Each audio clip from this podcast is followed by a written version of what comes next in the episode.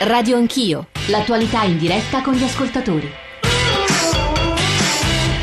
Sono le 9.05, tornate con Radio Anch'io, con Radio 1. Noi stamane più che parlare dell'inchiesta dopo la morte, l'uccisione nella notte tra giovedì e venerdì di Davide eh, Bifolco, delle parole anche del carabiniere che, che, gli ha sparato, poi proverò a leggere il testo che il suo avvocato ha riportato, stiamo cercando di analizzare una realtà, un pezzo di paese, con Valentina Isa che è collegata con noi da Rione Traiano, con tante voci e devo dire che stamane non è semplice raccogliere i tantissimi punti di vista degli ascoltatori che ci stanno mandando sms, mail, che tra poco interverranno, i nostri riferimenti 800 05 00 01 per intervenire venire in diretta 335 699 2949 per i vostri sms e poi radio anch'io chiocciolarai.it per i messaggi di posta elettronica. Vi dicevo, io provo a girare una serie di osservazioni di segno molto diverso, punti di vista, anche severità molto diverse, cominciando dagli sms. Mi piacerebbe, ci scrive Iginio, sentire cosa pensano gli operatori sociali delle aggressioni armate che subiscono le forze dell'ordine negli stessi luoghi di cui state parlando. E poi ho sentito tante cose interessanti, ma dobbiamo dire che la realtà è una sola, che in questo quartiere come altri il 90% delle famiglie non avendo lavoro come fa a vivere? C'è spaccio di droga 24 ore al giorno e sai quante famiglie vanno avanti, vivono in questo modo, è una delle più grandi piazze di spaccio d'Europa da quello che leggevo nei giorni scorsi, nelle ore eh, recentissime. Poi mi chiedo un diciassettenne alle tre di notte che fa in strada in tre su un motorino con dei pregiudicati e poi ancora la signora intervistata ha appena detto che anche al loro interno c'è divisione tra quelli che hanno cercato di insegnare dei valori e chi invece continua a vivere ridere piangendosi addosso, anche questo devo dire che è un elemento che mi colpisce, poi moltissimi messaggi sul fatto che occorreva fermarsi al, al posto di blocco dei carabinieri, che Napoli in sostanza è una città dove la legge non vale come negli altri posti d'Italia, dove il rapporto con la legalità, penso a Franco da Firenze, a Giuseppina da Bari, il rapporto con la legalità è completamente eh, diverso, eh, malposto, in, non accettato e soprattutto la distanza dallo Stato.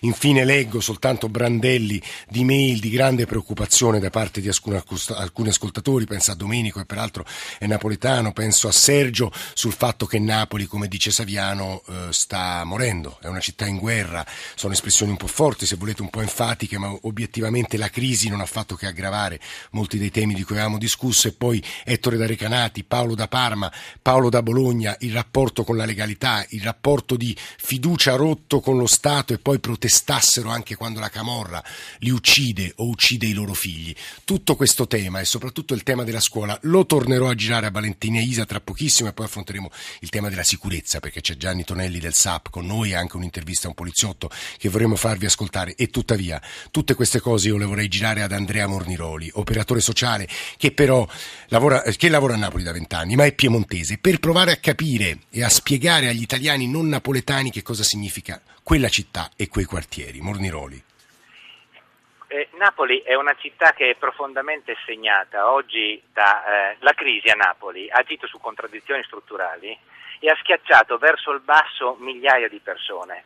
Eh, per capire, c'è un mercato del lavoro a Napoli che tra lavoro regolare e lavoro paraschiavistico è caratterizzato da una sorta di gradinata a scendere, dove man mano che ti abbassi diminuiscono i diritti e aumenta lo sfruttamento competizione fortissima, mancanza di prospettive, insomma è una città caricata al paradigma dell'ambiguità. Allora io dico, bisogna stare dentro, ha ragione la signora quando dice le parole sono belle ma bisogna stare dentro, ecco credo che i servizi, la scuola, i presidi sanitari, i presidi di legalità devono stare dentro i quartieri ascoltare e lì pro- prospettare una serie di opportunità, eh, di opportunità per le persone. Certo dico subito, io non è che sto da una parte o dall'altra, io penso che ci sia nel lavoro delle forze dell'ordine sia un lavoro importantissimo e quindi all'ascoltatore che diceva cosa pensano gli operatori sociali, io penso che il lavoro delle forze dell'ordine è fondamentale ed importante, ma la risposta repressiva non può essere l'unica ed è il ruolo della scuola allora a questo punto. Dentro quei quartieri la scuola rimane uno dei pochi luoghi che seppur a volte vissuti con fastidio, abbandonati dai ragazzi,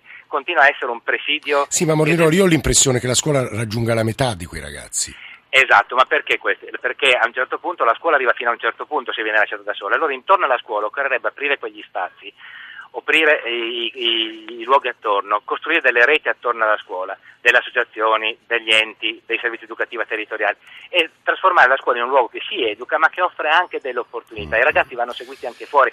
Invece negli anni passati cosa si è fatto? In parte si è agito patologicamente solo sui dispersi, quindi quando la malattia tra virgolette sì, e non sulla normalità, no, mentre invece non si sono fatti interventi che partendo dall'età più piccola fino all'età del lavoro accompagnino un ragazzo in un percorso che è educativo sì, ma che trova dentro la scuola e fuori dalla scuola delle persone che lavorano insieme in sintonia e in condivisione. Guardi Mordinoli, io credo sia interessante tornare da Valentina Isa che sta lì a Rione Traiano, se ancora i ragazzini attorno a lei, anche domandare, eh, attraverso Valentina, domandare loro se oltre la scuola c'è qualcos'altro che li aggrega, a parte, come scrive stamani in un bel pezzo Giuseppe Montesano sul, sul mattino, questa nuvola di internet, cattive amicizie e nulla. Valentina. Ecco, allora giro subito la domanda a Federica. C'è qualcosa che vi aggrega, che vi tiene uniti, che vi dà ehm, il senso delle vostre giornate qui? Sì, camminare in motorino. Eh, eh, tutti insieme. Tutti insieme in motorino, questo è il vostro divertimento? Sì, poi ci fermiamo ai bar, eh, la partita di carte, una scopa. Ah. Chi si ferma a parlare? Noi ragazzi ci mettiamo a parlare in ciuci di, di Rione. I ragazzi stanno girando per motorino nelle sale, nelle sale giochi. E spesso girate in motorino senza casco? No. Come no? Con il casco? No. Eh, allora non ce l'avete il casco? No. Oh, allora, eh, portare il casco in motorino è una regola, giusto? Sì. Lo sai che è una regola? Sì. Allora perché tu non lo indossi? Perché per... non mi piace camminare con il casco. Perché camminare nel, eh, sul, eh, nel motorino... sul motorino col casco ti prendono per, per chissà che per una perfettina. Quindi qui no, i caschi non esistono proprio. Eh certo, perché non lo porta nessuno e quindi... Federica ha 13 anni, ricordiamolo per gli ascoltatori. Federica certo, ha 13 anni, ha la spontaneità di una ragazza di 13 anni. Però mi dicevi che tuo padre invece ti sgrida. Sì, mi tormenta. Lui il casco, i motorini. Io ho fatto due incidenti con i motorini. Che eh, lavoro fa insomma, è anche pericoloso. Sì. Valentina, che lavoro fa se carrozziere. posso chiederti? Fa il carrozziere. Il, car- carrozziere. Il carrozziere. Insomma, dice, è un tormento mio padre perché mi dice mettiti il casco, mettiti il casco, però, ma è una sfida non portare il casco, non eh, sottostare alle regole? No, non è una sfida. So, siamo noi che non, non la vogliamo indossare. Vabbè, io mi fermo. Signora... Sì, finisci sì. Valentina e poi, sì. e poi, vorrei dare la parola a Tonelli, ci sta ascoltando da tanto tempo e ascoltare un'intervista che hai fatto te ieri sera a un poliziotto e ci sembrava molto interessante, però credo che tu voglia rivolgere un'ultima domanda all'operatrice sociale che è accanto a te, Valentina. Valentina l'abbiamo persa, credo. Abbiamo perso il collegamento. Gianni Tonelli, segretario generale del Sindacato Autonomo Polizia, buongiorno. Grazie per la lunga attesa. Grazie Tonelli, a voi. Ha sentito tante voci differenti, ha sentito anche quella contrapposizione che è emersa fra gli italiani non campani o, o chi non vive in contesti molto complicati, le periferie certo. delle grandi città del sud, ma non solo delle grandi città del sud, che vuole sapere che cosa significa fare il poliziotto o il carabiniere lì e soprattutto quali cautele bisognerebbe avere eh, nei propri comportamenti, perché poi leggerò eh, il passaggio del carabiniere che ha, che ha ucciso Davide e come si prova a giustificare. Tonelli. No, è una cosa molto difficile perché sono realtà estremamente complesse. Tra l'altro voglio dire, parlare per quello che devo dire eh, su una questione che dove c'è un ragazzo, un giovane ragazzo di 17 anni morto, potrebbe apparire eh, mancanza di insensibilità o essere dei brutti, però se uno deve fare un'analisi, l'analisi per la sua natura è asettica e va vista per quello che è, indipendentemente dai dolori, dal momento, dalla, dall'emotività della situazione. Cioè, è chiaro che questa questione nasce di contrapposizione tra forze dell'ordine e di aggressione, non è facile perché lì il partito dell'antipolizia, che bene o male in Italia è un movimento di pensione in senso generale, è molto alleato con, cioè ha un forte supporto che è quello del partito dell'antistato. Non è facile perché è chiaro che il ragazzo è una cosa terribile non entro nel merito della vicenda sì. perché stamattina vedo anche quotidiani nazionali, leggo video e testi falsi a Napoli, la verità sul ragazzo ucciso, carte, nessun colpo alle spalle o, spara, mm. o sparato. Vedremo, c'è un'inchiesta. Quindi c'è un'inchiesta, vedremo però quando opera un operatore di polizia vige un principio che è quello della colpevolezza, cioè l'onere della prova si sposta ed è l'operatore di polizia che deve dimostrare la sua, la sua innocenza. Guardi Tonelli, le chiedo una cortesia, torneremo da lei perché c'è una bella intervista che Valentina ha fatto a un poliziotto, Valentina Isa, ma credo che l'operatrice ci debba lasciare, quindi ridò la linea a Rione Traiano e poi torno da lei Tonelli. Valentina. Sì, velocemente, signora Maria Grazia, ma eh, è così difficile reagire, è così difficile cambiare le cose per le persone qui, vi rimproverano questo, che vi eh, adagiate in una situazione che non va bene ma che in realtà non fate niente. Noi dal nostro piccolo praticamente cerchiamo di fare il possibile. Certamente noi chiediamo che, da, che vengano le istituzioni incontro a noi, perché se su un quartiere non si vede un vigile, si vedono le forze e noi ne abbiamo bisogno, sia ben chiaro, e qua non è che sta in discussione che guai se non ci fossero, sono loro che ci proteggono, sono loro che fanno... Eh, Quindi insomma, lei dice con una presenza più forte... Una presenza che non sia solo repressiva, perché altrimenti ecco perché si crea poi la contrapposizione. Se, se i ragazzi vedono le forze dell'ordine, le vesti repressive, eh, eh, non si crea quella fiducia che ci deve In realtà, stare. da quello che abbiamo capito, eh, anche la sua presenza, è, signora, insomma... ci dice che lo Stato c'è nella sua funzione repressiva, ma dovrebbe esserci e, e c'è sì, attraverso io... la sua voce, la voce Morniroli, anche come scuola, anche e come vabbè, ma siamo pochi.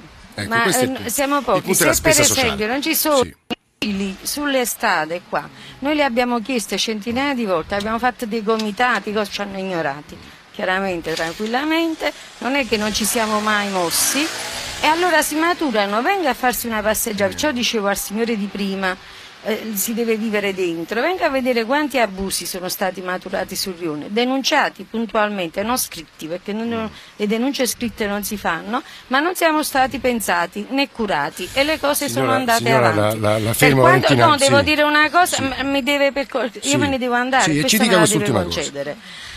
Allora, eh, per quanto riguarda Napoli morta, come dice Saviano, come dicono altri e cose varie, ci sono delle statistiche in Italia, insomma, praticamente, dove dice che Napoli come delinquenza sta al 35 posto. Quindi non è che questa sia una medaglia, però neanche mi va che sia una criminalizzazione generale di Napoli, perché io sono napoletana e i miei figli napoletani non possono vivere con un marchio, perché essere napoletani è un marchio negativo, non doc. Quindi questa è una cosa che a me non va. Vabbè, ha fatto bene, ha fatto bene a dirla, credo che, le... no, credo che i dati non siano quelli che dice lei, io ieri leggevo di carabinieri no, guardi, e polizia. c'è una statistica Vabbè, pubblicata. Sì, no, se vuole, se vuole poi ora, ora faremo una ricerca su internet e poi lo, e proveremo anche a dare agli ascoltatori un dato di ma, no, ma non è questo il punto se posso dirlo. Luigi Bobbio, buongiorno, benvenuto. Giudice del Tribunale Civile in Nocera inferiore, eh, inferiore, è stato pubblico ministero che molto ha operato contro la Camorra a Napoli, è stato senatore di Alleanza Nazionale, anche sindaco di Castellammare di Stabia, insomma conosce bene la realtà. Campana, in queste ore è stato tra coloro che hanno speso le parole più dure eh, di difesa del carabiniere e più dure contro il cosiddetto perdonismo, il buonismo, addirittura ha detto mi disgusta che si ritenga normale anche da parte dei familiari delle persone coinvolte in quello che è successo la notte scorsa il comportamento di quei ragazzi. Bobbio, lei ribadisce questa durezza? Chiaramente sento necessario, forse non ce n'è bisogno, di fare una premessa. Nessuno può esultare, eh, perché sono stato accusato anche di questo, eh, può esultare perché si è persa una vita umana, peraltro giovane. È chiaro che è un episodio terribile che eh, seguirà, eh, segue la sua strada giudiziaria, sono in corso gli accertamenti della Procura e certamente si arriverà a verificare se, come sembra, si è trattato di un episodio colposo o se c'è stata un'intenzionalità. Io ho parlato però di carabiniere come vittima, vera vittima di questa, di questa vicenda con riferimento a temi, a un tema e a uno sfondo del quale sentivo adesso voi vi state eh, occupando ed è il tema del contesto ambientale. Se, eh, se quei ragazzi si fossero all'alta, se quei ragazzi non avessero violato l'ordine del, impartito dall'autorità, se non avessero... Pronto? Sì, la sentiamo, stiamo ah, sentendo, se, se, se non avessero eh, disobbedito a regole ben precise, dandosi alla fuga, facendosi inseguire con a bordo del motorino un pregiudicato alle tre di notte senza caschi, cioè se non avessero vissuto come sanno vivere, come hanno scelto di vivere, una tranquilla è difficile, ma normale. Però Bobbio, allora le faccio un'obiezione. Lei è stato sindaco di Castellammare di Stabia, che non è una realtà particolarmente facile, molto simile no, a quella napoletana. Da lei tutti rispettano la legge, tutti portavano il casco, tutti non si fermavano sempre all'alto della polizia, tutti rispettavano le norme io urbanistiche, non è così. Io, eh. lì, io lì ho imposto stato sindaco tre anni, lì sono a ottenere alcuni risultati importanti. Sono riuscito rafforzando per esempio la polizia municipale e dando indirizzi ben chiari a imporre il ripristino del rispetto di una serie di regole della circolazione statale, della tutela del territorio e di altre cose. Allora l'opzione è duplice, da un lato l'opzione dell'istituzione che deve puntare con decisione a rispettare le regole sanzionando e reprimendo coloro che non le rispettano per scelta di vita, perché sono scelte di vita. Dall'altra l'opzione è quella che il, i napoletani, ma forse i meridionali in genere, abbandonino una volta per tutte questa cultura di cui il giustificazionismo è solo una manifestazione. Sì. Cioè siamo vittime di qualcosa, noi non siamo vittime di una sola cosa, siamo vittime di un deserto educativo. No, ora, ora guardi, guardi Bobbio, io so che entro in un campo minato, ma quando lei dice evitiamo il giustificazionismo, che credo sia una frase molto condivisibile, e tuttavia aggiunge eh, siamo in grado di scegliere questi ragazzini. Quando le voci che abbiamo ascoltato prima di 13 e 14 anni, io sinceramente, questo lo dico ma senza alcuna competenza, mi domando quanta libertà di scegliere abbia una ragazzina o un ragazzino, quali quelli che noi abbiamo ascoltato che crescono in un contesto così deprivato, lo dico davvero al massimo rispetto. Boh. Eh. Distinguiamo il diciassettenne, che ormai è un uomo fatto, e distinguiamo poi il ragazzo di 12, 13, 14 anni. Il diciassettenne di oggi che viola, vive, vive, vive, violando le regole è la conseguenza del dodicenne, dell'undicenne di, che abbiamo ascoltato stamattina. Mm, mm, mm. Qual è il problema? Il problema è che questi ragazzi li possiamo affidare alle scuole quanto vogliamo, possiamo affidare alle eh. quanto vogliamo. La verità è che passano molto più tempo, la gran parte della giornata con le loro famiglie e vivono in un deserto educativo. Oggi famiglia che giustamente vive nello spazio della perdita di un, di un figlio non si interroga su che cosa ha insegnato il Consiglio, non si interroga non è, sul modello. Proprio lei sa meglio di me, non, non, è facile il modello da disoccupati in quei quartieri. Proprio la, la, la fermo se posso perché volevo eh, tornare da Valentina, anche se ci sono moltissimi ascoltatori in attesa di intervenire, quindi Valentina ti chiederei se in questa fase di Radio Anch'io un intervento rapido perché so che hai raccolto delle voci anche interessanti sul rapporto con la legalità. Valentina. Eh sì, perché mh, mm, abbiamo visto, abbiamo dipinto comunque la, la, il quadro di un quartiere difficile con molti problemi e tra l'altro si è molto parlato di infiltrazioni camorristiche. Allora vorrei farvi ascoltare eh, che cosa ne pensano gli abitanti a partire dalla cugina di Davide Bifolco, Arianna. Sentiamo. Noi non siamo camorristi, mio cugino non era un camorrista, mio cugino giocava a pallone, scendeva con gli amici, si voleva divertire, voleva stare con le ragazze mio cugino non andava a rubare, a vendere la droga con un clan camorristico, non faceva niente di male. Quello che è successo non la camorra non c'entra niente con queste cose, sono due cose diverse. Ma vogliamo mettere a posto delle altre persone in mezzo a questa camorra, non c'entra niente la camorra.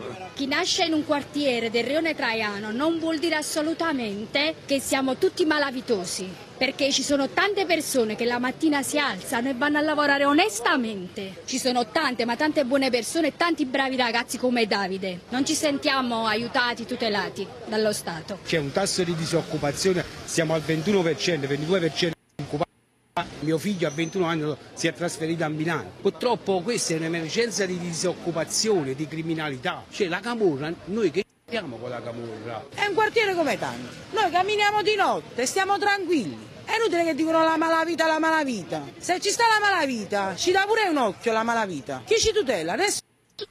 Ecco, eh, purtroppo chi ci tutela, chi ci tutela nessuno, nessuno. Dicendo. Probabilmente ti aggiungeva eh, questo, insomma... l'implicito, eh, la malavita allora ci io... tutela più dello Stato. Dimmi Valentina. Eh, purtroppo è così, così viene percepita e viene percepita come la normalità, addirittura quasi non viene percepita questa cosa, eh, passa così eh, nell'indifferenza. Guarda, io vorrei fare... Ieri... Sì, sì, dimmi. Sì. Ieri hai sentito un poliziotto ho... su questo.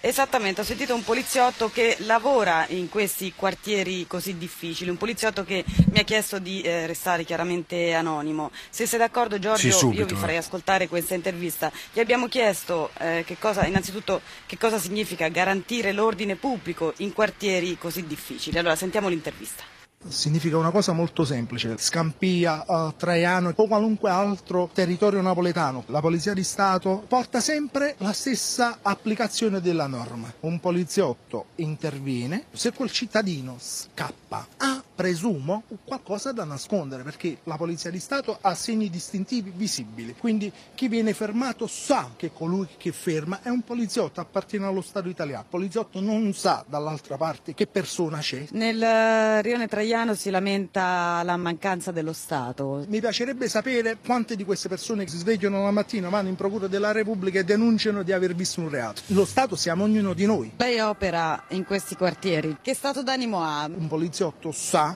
che quando esce per lavoro può succedere qualunque cosa. I poliziotti sono stati sparati, si esce, si applicano le regole e si cerca come dire, di portare a casa il risultato per lo Stato italiano ma anche per la propria famiglia perché siamo genitori, siamo padri, ma come dire non siamo dei pazzi, non siamo nel Far West, lo combattiamo il Far West. Avete mai paura? Fa parte dell'essere umano. Lei ha mai sentito un sibilo di un colpo di pistola che le sfiora l'orecchio? In quel caso si ha paura, basta un centimetro e sicuramente lei non sentirà più nulla.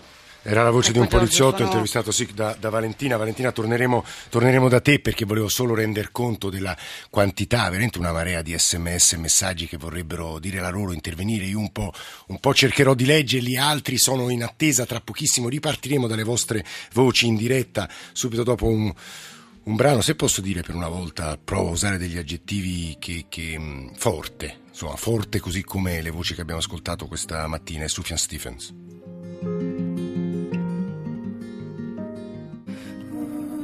È una storia di crescita difficile questo John Wayne Gacy Jr. di Sufjan Steven. Saverio dalla provincia di Salerno, buongiorno, benvenuto. Eh, buongiorno, buongiorno a tutti gli, quelli che fanno e quelli che intervenuto, sì. sono intervenuti prima. Eh, in gran parte sono d'accordo con quello che diceva il dottor Bobbio, che ho avuto il piacere di conoscere sia come politico che come operatore della magistratura.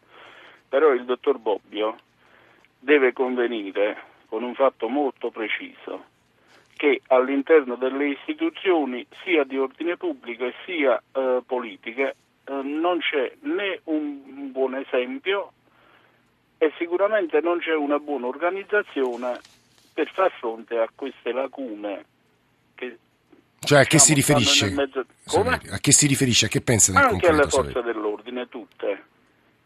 Perché eh, chissà quanti ce ne saranno che eh, la tengono la divisa la tengono solamente perché devono fare, andare a fare gli impiegati, mm. ma non perché sono tutori dell'ordine pubblico, perché i tutori dell'ordine pubblico lo, lo si fa anche senza divisa. Mm. E, e in quel quartiere, chissà, e in quella zona, in quel circondario, chissà quanti ce ne sono che vivono eh, insieme con quelle comunità però che non fanno il proprio dovere. Questa è la, la sostanza. Angelo dalla provincia di Bergamo, buongiorno anche a lei, prego. Buongiorno, sì. eh, io la ringrazio. Vede, io abito al nord e giornalmente faccio centri di commercio. Sì. Giornalmente sono trattato come se fossi un delinquente, perché quando mi fermano, che perché magari ho sbagliato una cosa, mi trattano come 20 giorni fa due macchine mi sono fermate da parte perché c'era una, una, una strada a sinistra e una strada a destra c'era fuori giallo e mi sono bloccate davanti. Io per fortuna sono riuscito a passare in mezzo, ma a 5 km all'ora, e sono passato con il rosso.